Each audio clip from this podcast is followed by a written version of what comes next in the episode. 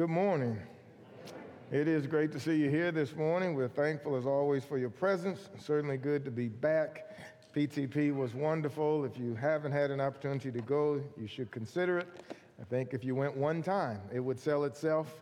Uh, they're going to do another one in Branson, Missouri next year, which is a little closer to us. And so maybe there's an opportunity, but uh, it's fantastic event. Very thankful for it and thankful to be back. John chapter 8, if you have your Bibles this morning, or maybe I should just say the book of John, because we'll walk through the book of John to get to chapter 8 here momentarily. We'll begin at the end of the book, or nearly the end, where John tells us his purpose in writing, chapter 20 and verse 30 and 31. John said, Truly, many other things did Jesus in the presence of his disciples, which are not written in this book, but these are written that you may have life that you might believe that Jesus is the Christ, the Son of the living God, and that believing you might have life through his name. God wants us to believe that Jesus is the divine Son of God. He wants us to believe that the one who came is God with us. And this entire book is dedicated to that end.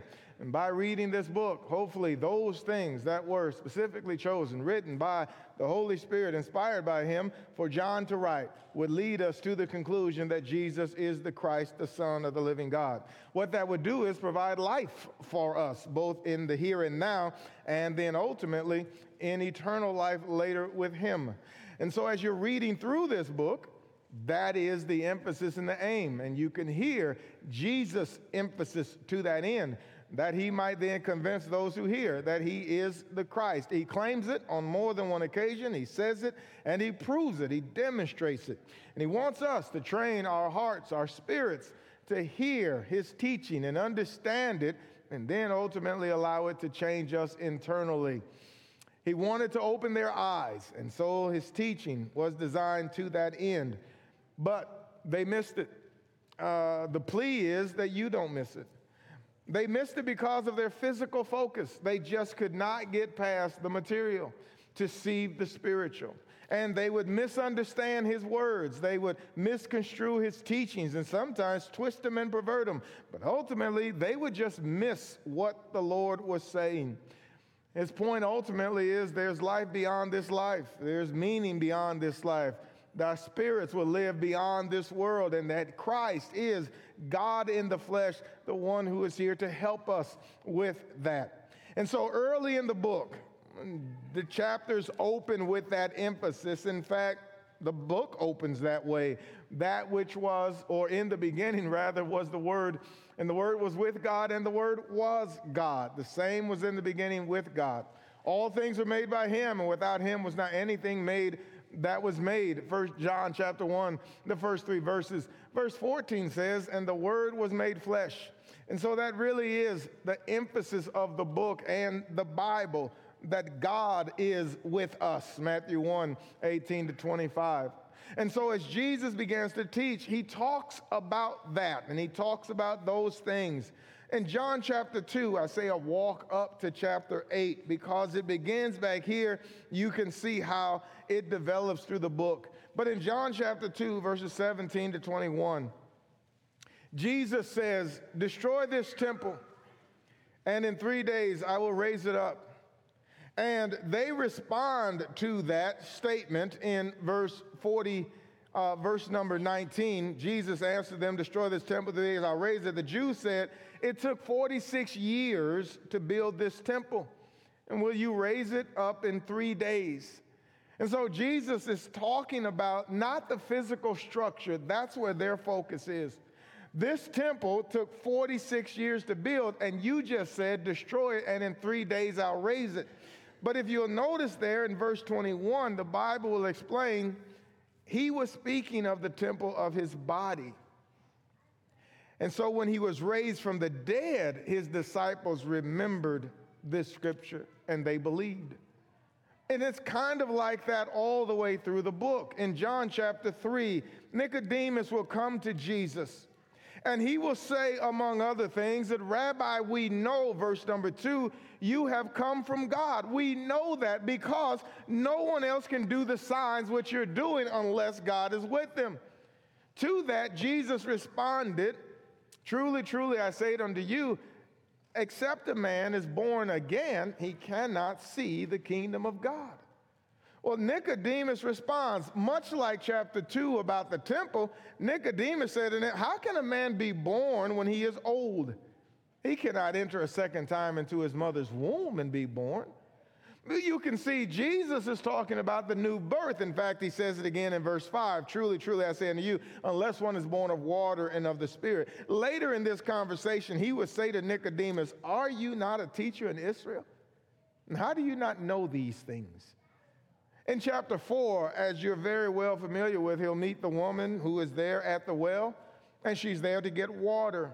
And Jesus asks her for a drink. And so she says, How are you a Jew?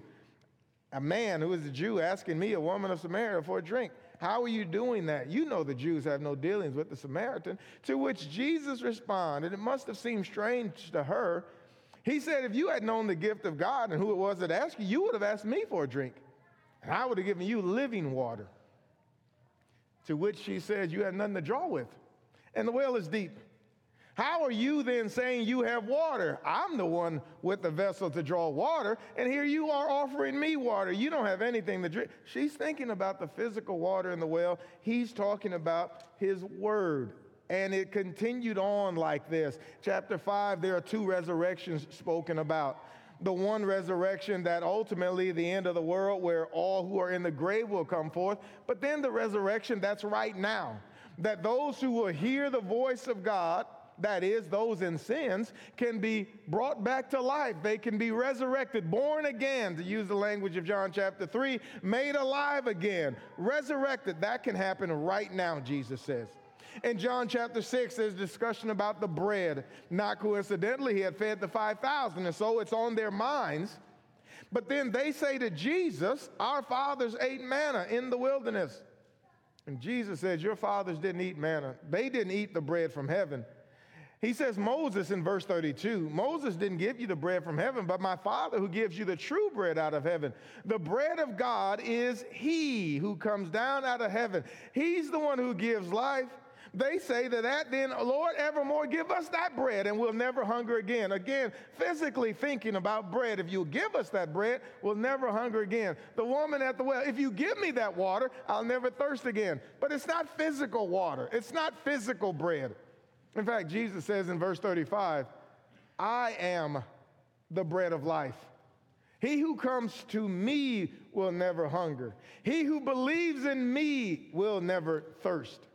That continues all the way to the end of John chapter 6. And as a result of his teaching, many of his disciples turned away and no longer walked with him. To which he responded by asking Peter and the other apostles, Will you also go away?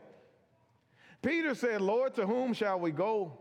You have the words of eternal life. When we get to chapter 7, the Bible tells us there's a division about Jesus, who he is. Is he the Son of God, the Messiah, the Christ? Is he divine in his nature or is he not? And so in verse number 40 of chapter 7, the Bible says, Some of the people, therefore, when they heard these words, were saying, This certainly is the prophet. Others were saying, This is the Christ. Still others were saying, Surely the Christ is not going to come from Galilee. Verse 43 says, So a division occurred in the crowd because of him. The identity of Jesus is the issue. Friends, it remains the issue. Even to this very hour, there is a division among mankind. There are those who don't believe that Jesus is the Christ, the Son of the living God, divine in his nature, and then there are those who do. And there's a division among the people. Christ is on the earth at the time of uh, when he is saying these words, and he actually is saying, I am the divine Son of God. In fact, in John chapter 8 and verse 12, well, he just says it.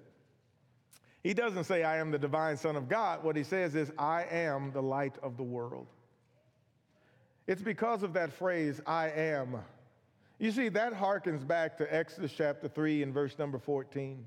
When Moses is being told to return to Egypt and to let God's people go, deliver them from Pharaoh.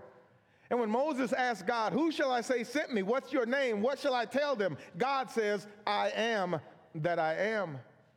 Jesus takes that language and applies it to himself. And that's his point that the one speaking to you is the I am, that I am self existent, that I have no beginning and no end, that I am the Alpha and the Omega. In fact, that's how John opens the book. In the beginning was the Word, not from the beginning, not near the beginning, but in the beginning. He was actually in existence before the beginning, and that's his point. In the beginning was the Word, and the Word was with God, and the Word was God. The same was in the beginning with God. All things were made by Him, and without Him was not anything made that was made. In Him was life. The life was the light of men, and the light shines upon every man who enters into the world. That's Jesus' point when he says, I am the light of the world. He's saying, I am. In fact, he said it throughout the book. He said it on more than one occasion, on a couple of occasions. The Jews understood it and they wanted to kill him. John chapter 5, verse 17 and verse number 18. Jesus said, My Father worketh hitherto, and I work. The Bible says, Therefore the Jews sought all the more to stone him or to kill him because he had not only broken the Sabbath, but he said God was his Father, making himself equal with God. They understood that. Later in John chapter 10, verse 30 and 31, Jesus says, I and my Father are one. Again, same reaction from the Jews. Jesus asked them, I've done one good work. Why do you stone me?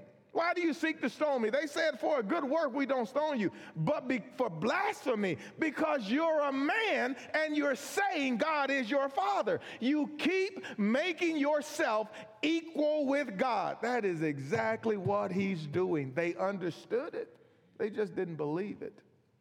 Jesus is saying, I am. I am the light of the world every physical benefit you can think of for light. Jesus says, I am that for your soul. Light enables things to grow. Light warms us from the cold. Light takes away the darkness. It illuminates our path. It helps us to find things. It comforts us and puts us at ease. It heals and it gives life. And Jesus says, I am the light of the world. Several things in Scripture are referred to as light. Among them is God. John chapter 1 or 1 John 1 and verse number 5, the Bible says God is light, and in him is no darkness at all. Scripture is referred to as light. The psalmist says, Thy word is a lamp unto my feet and a light unto my path. Psalm 119, 105. Saints, disciples of the Lord, they are light. Matthew 5, 13 to 16. Let your light so shine before men. A city set on a hill cannot be hidden. You are the light of the world. And Jesus is the light. And here in John chapter 8, if you have your Bible, we want to notice these first 11 verses. These first 11 verses point out to us that Christ is the light of our hearts. Jesus is the light of man's hearts. And what that means is the secrets of man's hearts and the needs of man's hearts are open and bare before Jesus, and Jesus alone can satisfy, mend, and fix them. Let's notice some things relative to these first 11 ch- verses, and then we'll make some uh, application to us.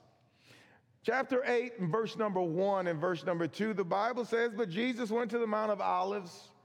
Early in the morning, he came again into the temple, and all the people were coming to him, and he sat down and began to teach them. It is a constant thing said about our Savior that, generally speaking, if you wanted to find him, he was somewhere teaching the people. That he was with the people, among the people, cared for the people, and what he did very often was taught the people. Bible tells us it's early in the morning. Crowds have gathered Jesus is teaching the people.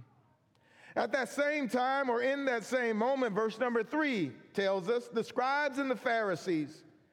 Now, if you are wondering, they are among the individuals who refuse to believe that Jesus Christ is the Son of God. They have been antagonistic about that. They will continue to be antagonistic. They have spoken against it, denounced it, and rejected and refused it. In fact, we didn't read it, but if you were to read chapter 7 from about verse 44 to the end of the chapter, they are the ones again saying, You should have taken him. We sent you to take him. And then when they didn't, they say, Has any of the Pharisees believed? For them, that's the end of it. If we don't believe it, you shouldn't believe it. If we don't believe it, it must not be true. Well, verse number three of chapter 8 tells us it's them. The scribes and the Pharisees brought a woman caught in adultery, and having set her in the center of the court, they said to him, Teacher, this woman was taken, was being caught in adultery in the very act. They then say, Now, in the law of Moses, Moses commanded us to stone such a woman. What do you say? It's hard to imagine maybe people's worst day of their life. I don't imagine this could have been a good day for the woman.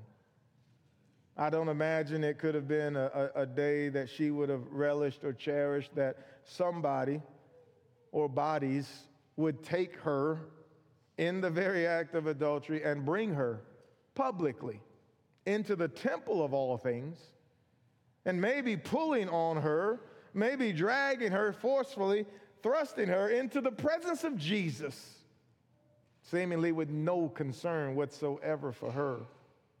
And they say to him, effectively, we're here because we're concerned about the law. And if they were so concerned about the law, why didn't they just do what the law says? You know, in verse number four, they say she was caught in the very act of adultery. And then they say, Moses said. Moses commanded to stone her. So, question why don't you just stone her? They're not wrong. That is what the law said. Leviticus chapter 20 and verse number 10, the Bible says, And the man that committed adultery with another man's wife, even that man that committed adultery with his neighbor's wife, the adulterer and the adulteress shall surely be put to death. Well, if the law says it, what difference does it make what Jesus says? You don't believe him anyway. Why bother him with this if you already know what the law says? The problem is they don't want to obey the law. Their hearts are not right. In fact, you can see that in verse number six and verse number seven. It seems very clear. The Bible says they were saying this, testing him. Well, why were they testing him? It, it wasn't a test in the sense that they wanted to know if he knew what the law says. No, because the next phrase says, so that they might have grounds for accusing him. Our Lord knows that, and so he seeks to ignore them. Verse number six says, But Jesus stooped down and with his finger wrote on the ground. And he would have left it alone and moved on. And they could have moved on. But no, verse number seven says, But when they persisted in asking him, they persisted in asking him. The Bible says he straightened up and said to them, He who is without sin among you, let him be the first to throw a stone at her. Jesus is saying, Then do what the law says. Sometimes people read this and they say, well, Jesus said, whoever is without sin, then you throw the stone.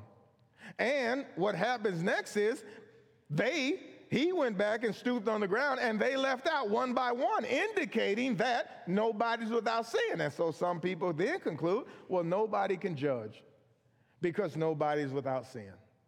And they say that's what Jesus is saying. He is without sin. Let him cast the first stone. Since nobody cast a stone, then everybody, no one can judge. That's not what Jesus is saying at all. In fact, please don't miss the last phrase. Let him be the first to throw the stone. The law of Moses didn't simply say, if a man commits adultery with a woman, they're to be stoned. It said that. It said more than that. In fact, with regards to witnessing against people to that end or any other, it said this in Deuteronomy chapter 19 and verse 16. If a false witness rise up against any man to testify against him, that which is wrong, then both the men shall, between whom the controversy is, shall stand before the Lord, before the priests and the judges, who shall be in those days, and the judges shall make diligent inquisition and behold, if the false witness be a false witness, and had testified falsely against his brother, then shall ye do unto him as he had thought to have done unto his brother, so shalt thou put away evil from among you. And those which remain shall hear and fear, and shall henceforth commit no more such an evil thing. Well, why did they drop the stones one by one? Jesus is not saying nobody can judge. In fact, if you have your Bibles, look back at John chapter 7. You don't even have to go far. I know we usually go to Matthew 7, 1 to 5, but right here, one chapter earlier in verse 24, Jesus says, Do not judge according to appearance, but judge righteous judgments. We're supposed to judge, so that's not what this is about. What is this about? This is about verse 6. They were saying this, testing him, so they might have grounds to accuse him. Here is the point Jesus knew their heart, and their hearts weren't right.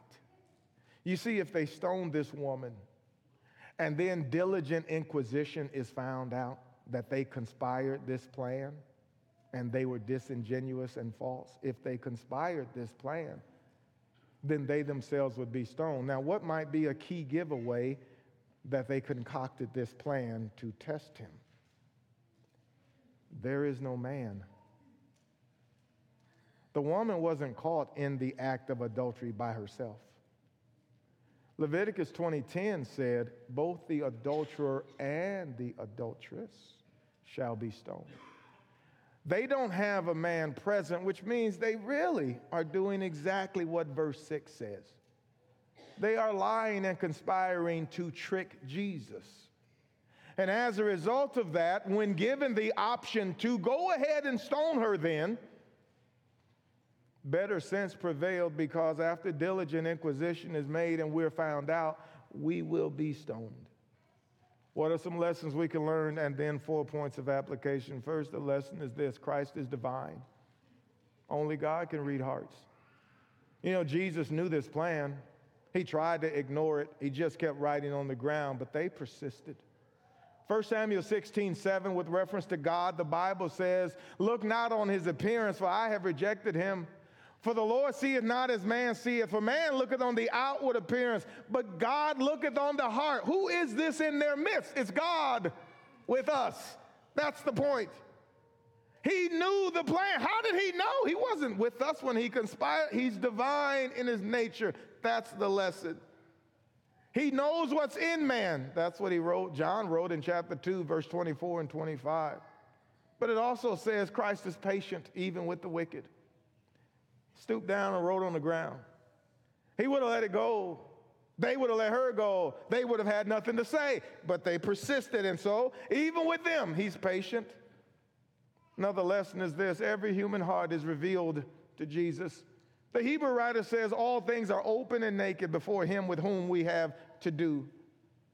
But it's also true that Christ forgives sins, but he doesn't want us to continue in sin. You can see that with the woman at the end of the chapter. Now, four points of application to us. Number one, Christ knows your heart. You know, our hearts are a great blessing from God because they are allowed to be secret from men. And thank God that men can't read hearts. Thank God we can't read one another's hearts. We have trouble enough with the words. Thankfully, we can't read the hearts. But Christ knows your heart. And Christ knows what your heart needs, and there are at least these four things. Number one, your heart needs knowledge. It's our ignorance, their ignorance in this case, that leads to bad decisions. Who among them thought it was a good idea to find someone, if it be true, in the very act of adultery, early in the morning, bring a woman, if she was in sin, as somebody pointed out to me this morning, into the temple? And that publicly. Who thought that was a good idea? Can't imagine the woman came lightly and easily. Can't imagine there was any thought or concern for her one way or the other. But that's what happens in our ignorance. When we don't have the knowledge of God, we can think terrible things are a good idea. In fact, with such a heart, it can seem like such a good idea. Read Proverbs chapter 1 and listen to his father say, Son, if sinners entice thee, consent thou not. If they say to you, Come, throw in your lot with us, come join us, and what are we going to do? Let's rob and commit murder. Who thinks this is a good idea? Somebody. Somebody sits around and comes up with that as the course of action for the day. Jesus knows what we need. We need knowledge. Our ignorance leads to bad motives. Why would one think that tricking Jesus would bless their lives? Why would one think that putting their own life at risk to trick Jesus would be a good idea? Jesus knew what was in them. On more than one occasion, Jesus would say to men, Why reason you in your heart? Must have been surprising to have a thought in your mind and hear Jesus say, Now, why are you thinking that? How does he know? He knows what is in man because he made man. In fact, by his knowledge, he gave them the opportunity to turn around. If they stoned this woman under false pretense, they themselves would be put to death. Jesus saved them from themselves. You know, the one piece of knowledge they lacked most, that they needed most, was the very point of John's book, the very point of Jesus' life. The one piece of knowledge they needed to know most was that the one they were talking to was divine. If only they knew who he was, they'd have never concocted this plan. If only they knew he made them, they would have never thought they could trick him and deceive him. If only they knew he is God with us. Jesus knows our hearts. The very thing he kept teaching them, telling them, showing them is the very thing they refused to know, and it would have saved them. You start to look at your heart and you start to consider it without Jesus. What kind of heart would they teach their children to have? What kind of parents would these people be when they went home? What kind of friends would they encourage and things they encourage their friends to do? In fact, you can see evidence of what they're thinking and how they're behaving. How about their relationship with God? How would it be? How would it be that you could reference God, come into his temple, you could bring someone, quote, in the act, you could bring her to Jesus, violate the law, and under pretense break the law, and then reference God at the same time? How would it affect your own heart and your own soul? How would it affect your family and the way you treat yourself and your fellow man? By exposing their scheme and bringing them face to face with their scheme, he saved them from themselves. And friends, he'll do the same for you. Jeremiah said it best, maybe in Jeremiah 10 and verse 23, when he said, Oh Lord, I know the way of man is not within himself. It is not in man that walketh to direct his own steps. But Jesus will say, I'll light your path. I'm the light of the world. Number two, Christ knows your heart needs to be forgiven. The woman who was doing this wrong, she was not alone in the wrong she was doing. In fact, Jesus asked her, Where are these your accusers? Did no one condemn you? She said, No one, Lord. To which Jesus says, Well, then I don't condemn you either. Now, you shouldn't read that and understand Jesus condoning her wrongdoing. He's not. What he's saying is, I'm not going to put you to death either. I'm not going to condemn you either, then. But what he says to her at the end is, Go and sin no more. Well, if he says sin no more, the implication is she's been sinning. Jesus says, don't go do that anymore. Jesus is able and willing to forgive sins. He's willing to forgive yours as well. He knows your heart, and your heart needs forgiveness. Jesus knows your thoughts and your intentions. He's willing to forgive you for the sins you have in your heart and in your mind, the lust, the things that you never actually carry out, but those things that are wickedly devised and those schemes that no one else is aware of, Jesus is willing to forgive those. He's also willing to forgive the very things you do that maybe you don't appreciate. He knew when nobody else knew, Jesus knew. God loved and Christ came to forgive. That's really the emphasis of Scripture. From the time that man sins in the garden, God begins to unfurl his plan, roll out, if you will, the purposes and plans that he had before he made man that culminate in forgiveness. In this very book, John 3, verse number 16, the Bible says, For God so loved the world, he gave his only begotten Son. Whosoever believeth in him should not perish, but have everlasting life. What's God interested in? You having life, not perishing. What did he do? He gave Jesus so we wouldn't perish. Well, what did Jesus do? The next day, John sees Jesus. That's John 1 29. The next day, John sees Jesus and he says, Behold, the Lamb of God, which takes away the sins of the world. if you'll read your Bible, it will be very clear to you very quickly what we do with lambs in Scripture. They are sacrificed, blood is shed. Jesus is the Lamb of God. Jesus knows your hearts, and your heart needs rest from carrying around the heavy burden of sin, and He's willing to forgive you.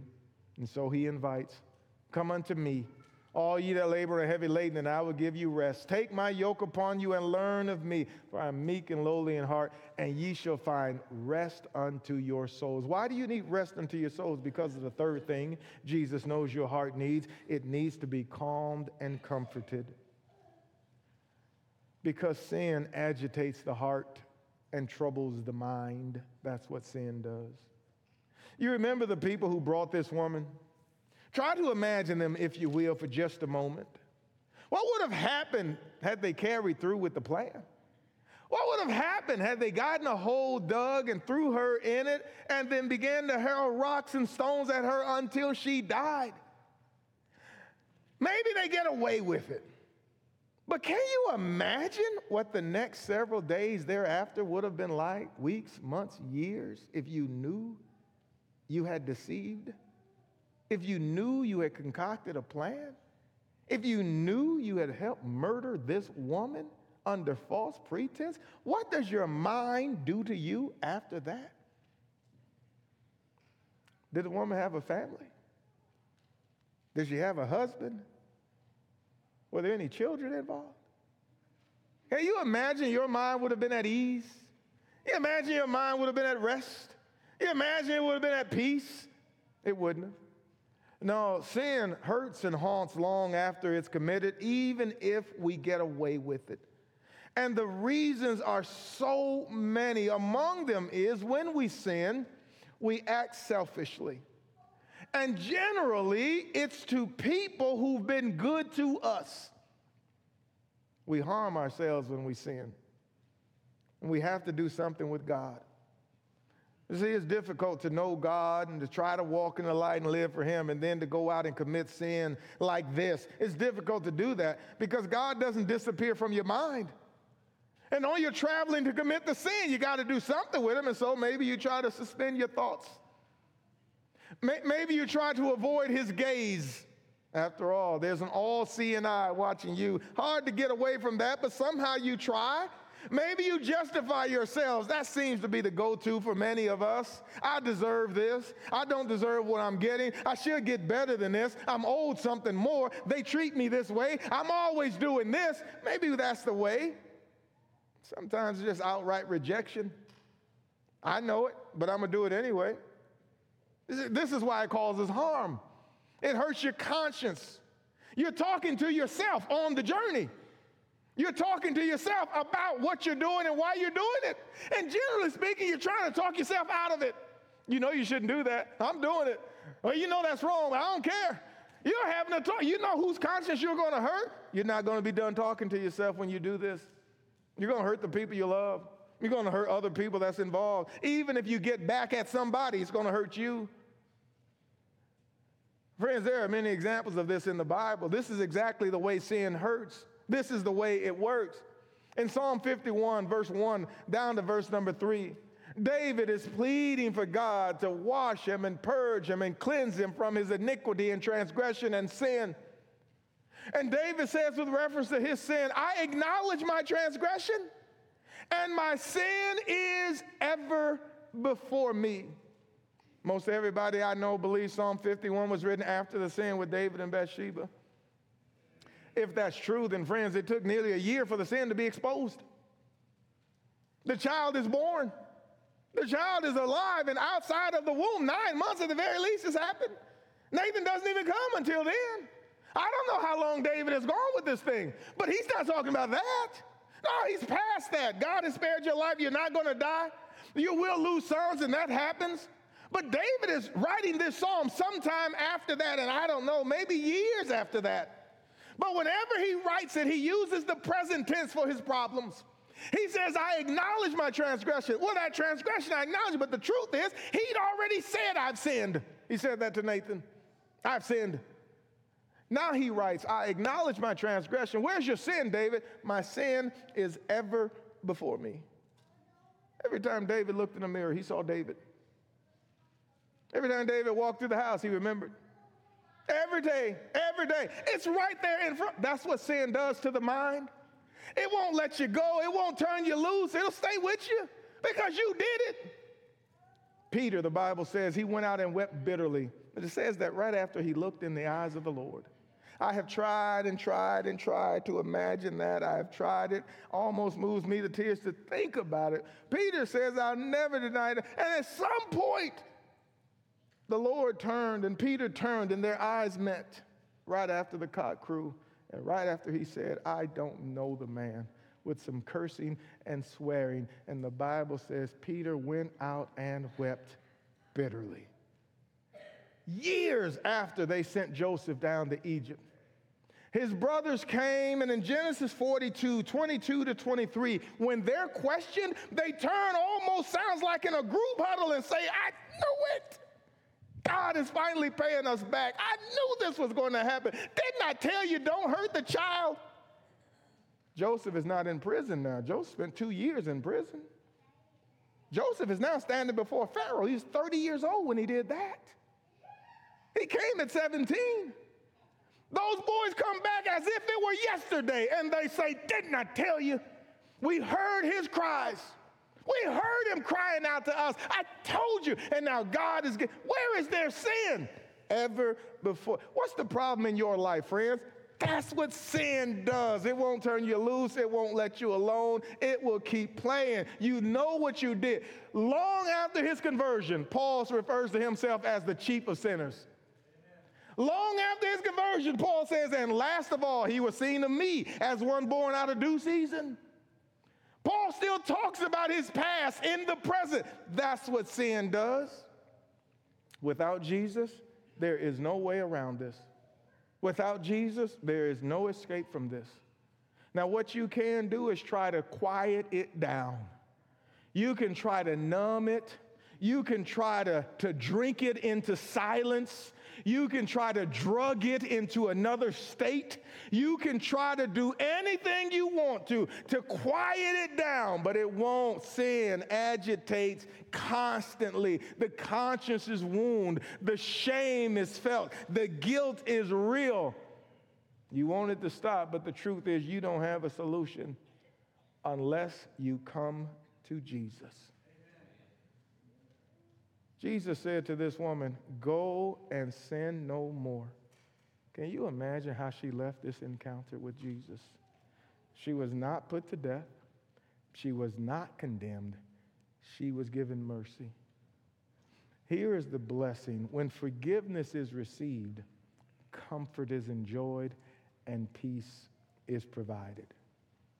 How does the mind get quiet? It gets forgiven. Jesus knows your heart needs forgiveness.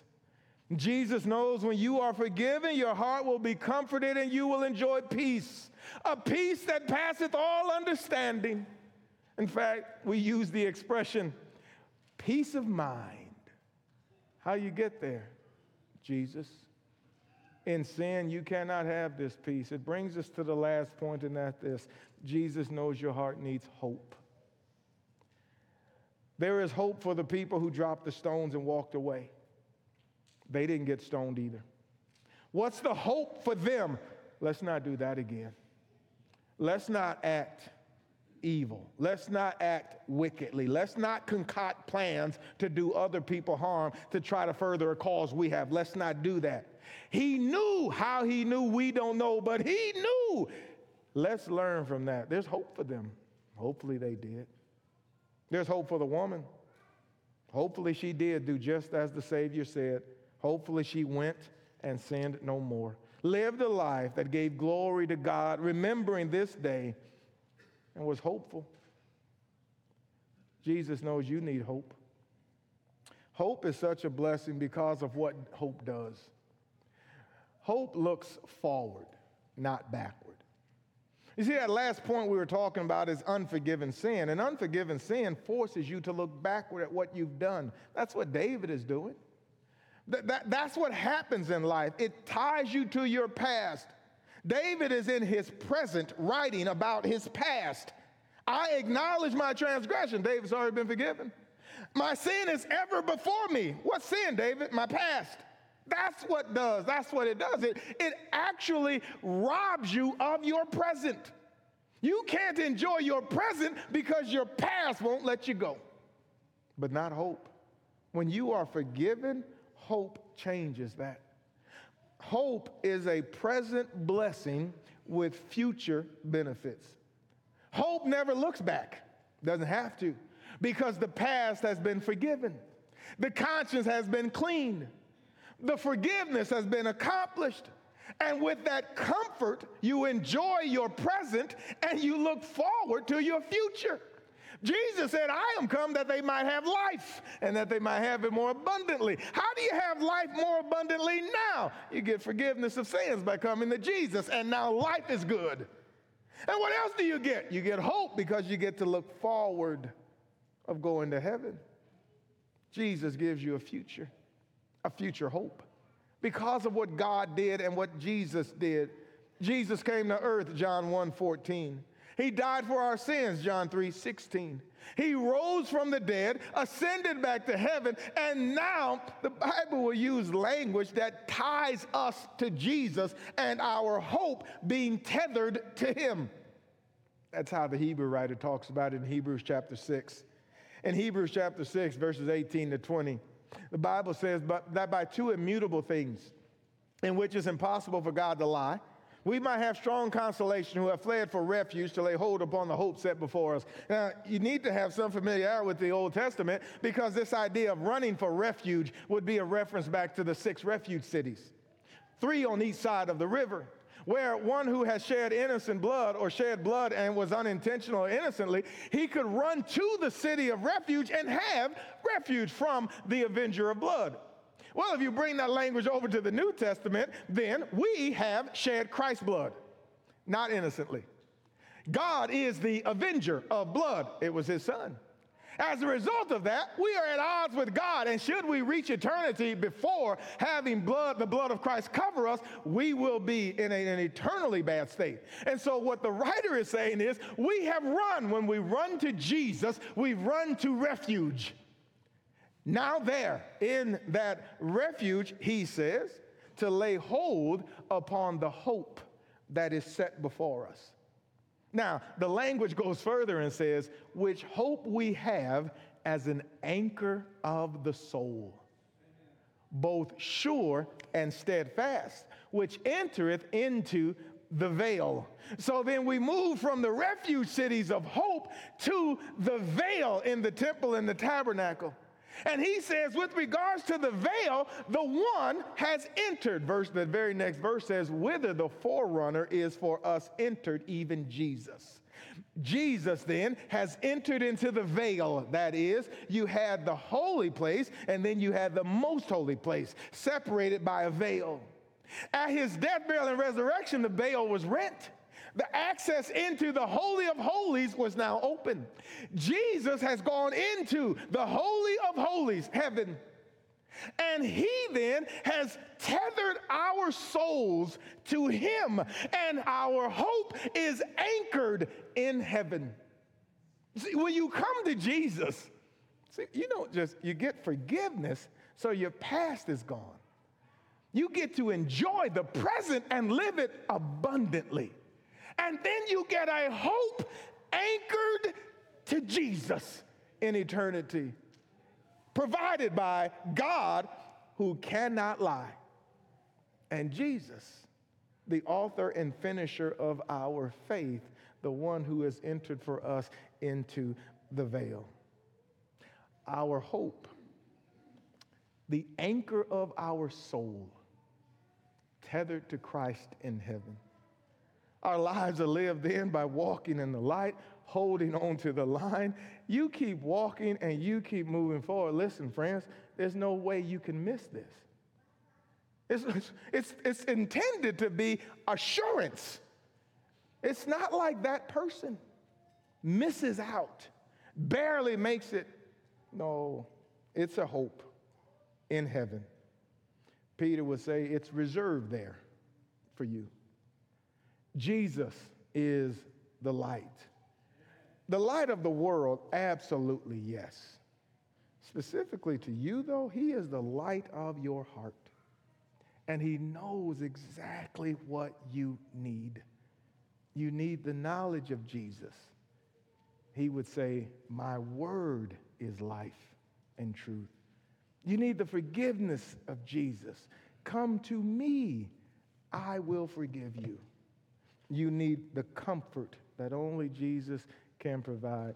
In John 14, Jesus will say, Peace I leave with you, my peace. In the world you'll have tribulation, but be of good cheer. I've overcome the world. And you need hope.